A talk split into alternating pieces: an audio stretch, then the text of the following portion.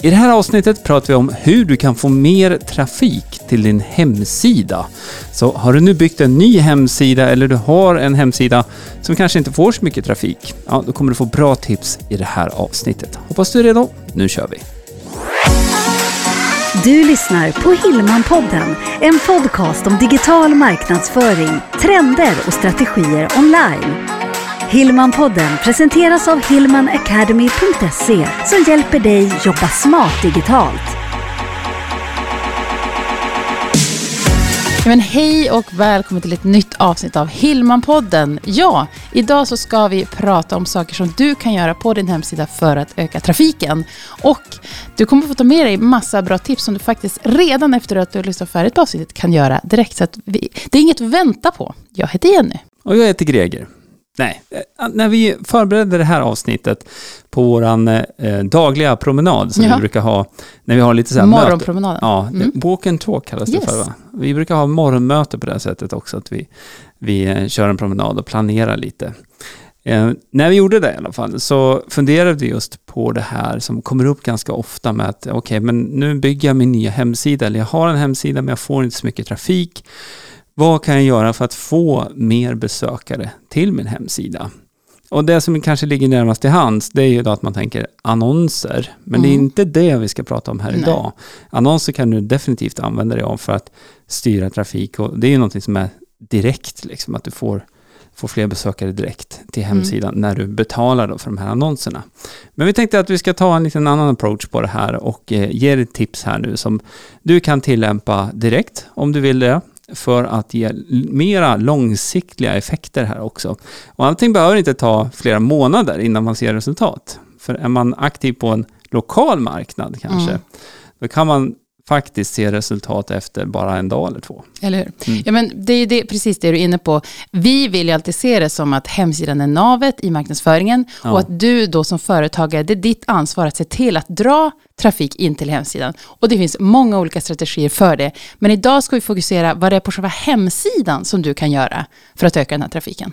Precis, och, och det här är ju knutet till det som kallas för Ja. sökmotoroptimering, så, eller SEO.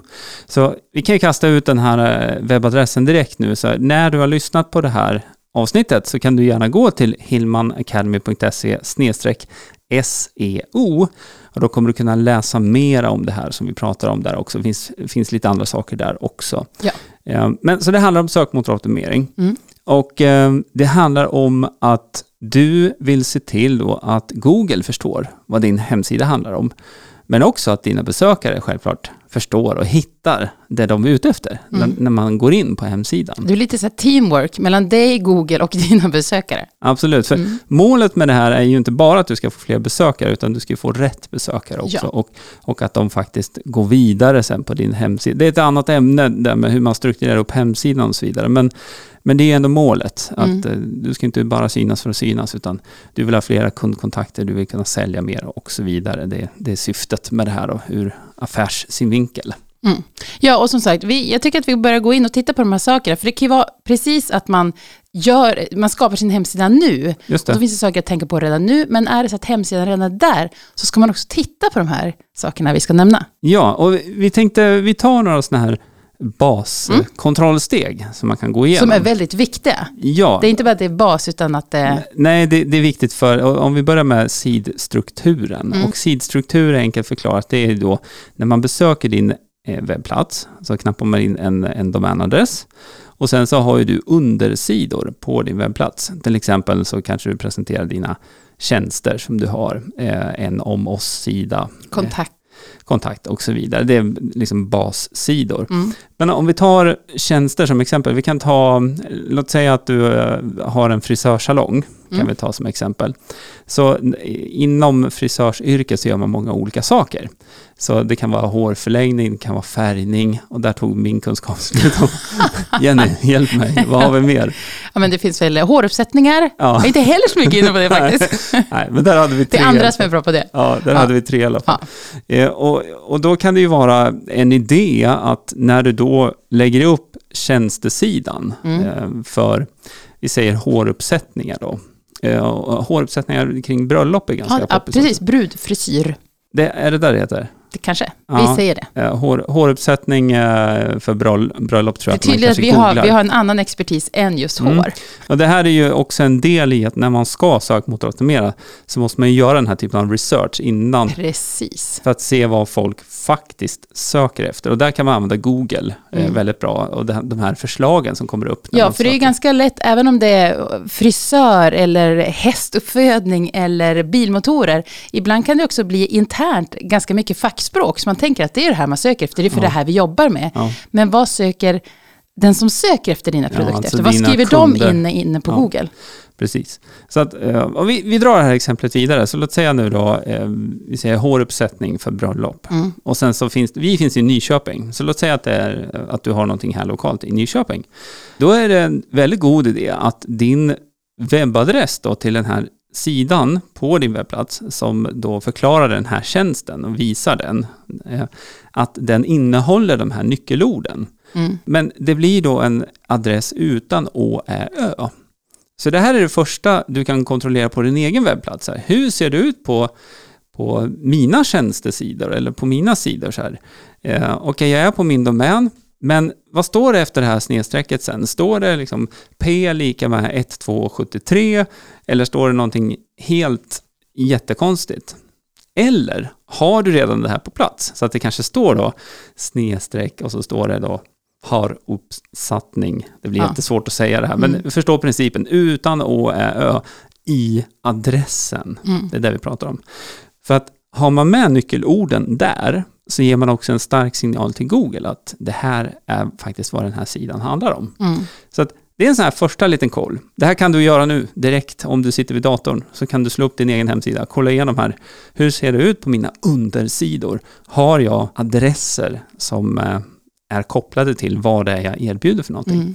Och gärna då om det är så att du har en lokal verksamhet, att du lägger till då, ja, som i vårt fall då, Nyköping, men det blir Nykoping då Mm. utan öet där på slutet. Mm. Så man har det med i adressen. Ja, för det är, ju, det är ju Google som vill se det här. När Mm. dina besökare är på hemsidan så klickar man ju på undermenyn tjänster eller man klickar på kontakt. Ja. Så det är inte det att man ska kunna skriva in hela den här adressen, utan det handlar om att, att hjälpa Google förstå. Ja, så att din sida, din, och i det här fallet då din undersida, Mm. dyker upp när man söker efter den här kombinationen. Mm. Så adresserna, det är en sån här bra sak. Eh, en annan sak som vi pratade om här innan också, som eh, det här ser vi ju väldigt, väldigt ofta. Och det är en sån här sak, när man väl vet om det, så ja, ja, ja just det. Mm. Det känns ju ganska, ganska självklart då. Och det, det handlar om bilder. Och eh, ett väldigt va- vanligt scenario när man bygger en ny hemsida eller man, man lägger till bilder på sin hemsida. Ja, men då, då tittar man bara på bilden. Och säger, ja men den här bilden blir snygg. Den här Mm. bilden är, är det som passar till. Och så laddar man upp den till sin hemsida och så lägger till den så att då ligger det en snygg bild där. Men samma sak här. Här måste man också tänka efter på namnet. Ja. Så att man sätter ett namn på den här bildfilen som är relevant för det man eh, erbjuder. Mm. Återigen, vi tar samma exempel här då. Håruppsättning. Ja, är en bild på håruppsättning och du finns i Nyköping. Ja, men döp bilden då till haruppsättning blir det då. Mm. Bindestreck Nykoping. Mm. Punkt JPG om det nu är det eller Ja, men även här då, vad söker man efter när man, vill, när man söker efter brud, håruppsättning i Nyköping, vad googlar man då? Mm. Så att man också tar även där, titta vad, vad ska jag döpa bilden till? Ja. Den måste ju vara relevant förstås, men du kan ju också titta. Ja, det är bra att ha en bild som matchar i namn med det man har också i adressen Mm. för att besöka den. Och det, det är återigen bara för att Google ska få den här eh, kopplingen. Ja, och sen- det, och sen just när det är håruppsättningen, nu är det inte så i alla branscher, men när man pratar om det, det är inte omöjligt att det är någon som klickar över på bildsöket också. Mm. Och då är det ju jättebra att din bild dyker upp högt då när Mm. man sitter lokalt. Och, Jag vill, ju, angående det du säger att man, man lägger upp en bild som är snygg, Mm. det är också, vad ska man säga, faran eller en fallgrupp när man bygger sin hemsida. Att nu vill man bara få saker och ting på plats. Och så, men jag lägger upp den här bilden nu och sen ändrar jag namn och fixar det sen. Problemet är att det här senet, det kan man glömma bort, man kanske inte ens tänker på det sen. Mm. Jag menar, ibland har man ju sett där det är, för det finns ju många bildtjänster som är bra att använda, Mm. men du vill inte att det ska stå depositphotos.157393. Nej, eller pixels eh, Exakt. bindestreck. Ja. Nej, så, men, men jag tror också att det, är nog inte bara kanske att man har bråttom, utan det, här som vi pratar om nu, Det här tror jag kanske är nytt för väldigt många. Mm. Eh, Och det är därför vi gör det här avsnittet också. För att ge dig den här hjälpen nu så att du kan synas bättre med din hemsida. Och nu pratar vi om lokalt här, men principen går ju igen även om du har liksom marknad i hela Sverige eller utanför Sveriges gränser för den delen också. Men är man lokal så kan man dra en liten fördel med att faktiskt ha med eh, namnet eller regionen också i, i, I adress, eh, i ja, adressen, ja precis. Och även på bilderna. Då. Ja. Och när det gäller bilder så är det inte bara själva filnamnet, du kan också ge bilden en beskrivning. Eller du bör ge bilden en beskrivning. Ja, och det här är det som kallas för eh, alt-text då, eller alternativ text. Och eh, det ser lite olika ut beroende på vilket eh, sånt här hemsidebyggeprogram man använder sig av. Men bygger du i Wordpress så kan du gå in i mediebiblioteket, klicka på den här bilden och då finns det ett fält där du kan lägga till en beskrivning då för bilden. Och den beskrivningen, den skriver du precis som vanligt. Vad, vad innehåller den här bilden? Och förslagsvis så ska du inkludera något sånt här nyckelord där också som du vill synas för. Men där kan du skriva med O, Ä, Ö. Mm. Så att det är en vanlig textbeskrivning och den idén, eller den texten har ju som syfte då också att förklara för Google, men även för de som har synnedsättning. Mm. Så att här gör du din webbplats bättre i alla avseenden egentligen. Den blir mera tillgänglig för alla målgrupper. Och eh, samtidigt så ger du mer information till Google om vad faktiskt den här bilden handlar om då, som, som är direkt koppling då till det du har på din webbplats. Mm. Jag skulle vilja dra åt ett annat håll, för när det gäller just sökmotoroptimering eller sökordsoptimering, så det finns ju väldigt mycket förstås man kan göra. Vi kommer inte gå in på allt det idag. Nej, Det det, blir väldigt- svårt. ja, exakt. Ja. Men däremot så finns det ett verktyg som heter Yoast SEO, Mm. som man kan använda sig av. Och då vill jag bara lyfta det, för det, ibland så missförstår man verktyget. Ja, vi ska bara säga först att Yoast SEO, det här är ju kopplat till Wordpress. Mm. Så, så om du så att du vill optimera din webbplats i Wordpress så kan man använda sig av det här pluginet då, som heter Yoast SEO, som är ett sånt eh, sökmotorverktyg kan man säga, plugin.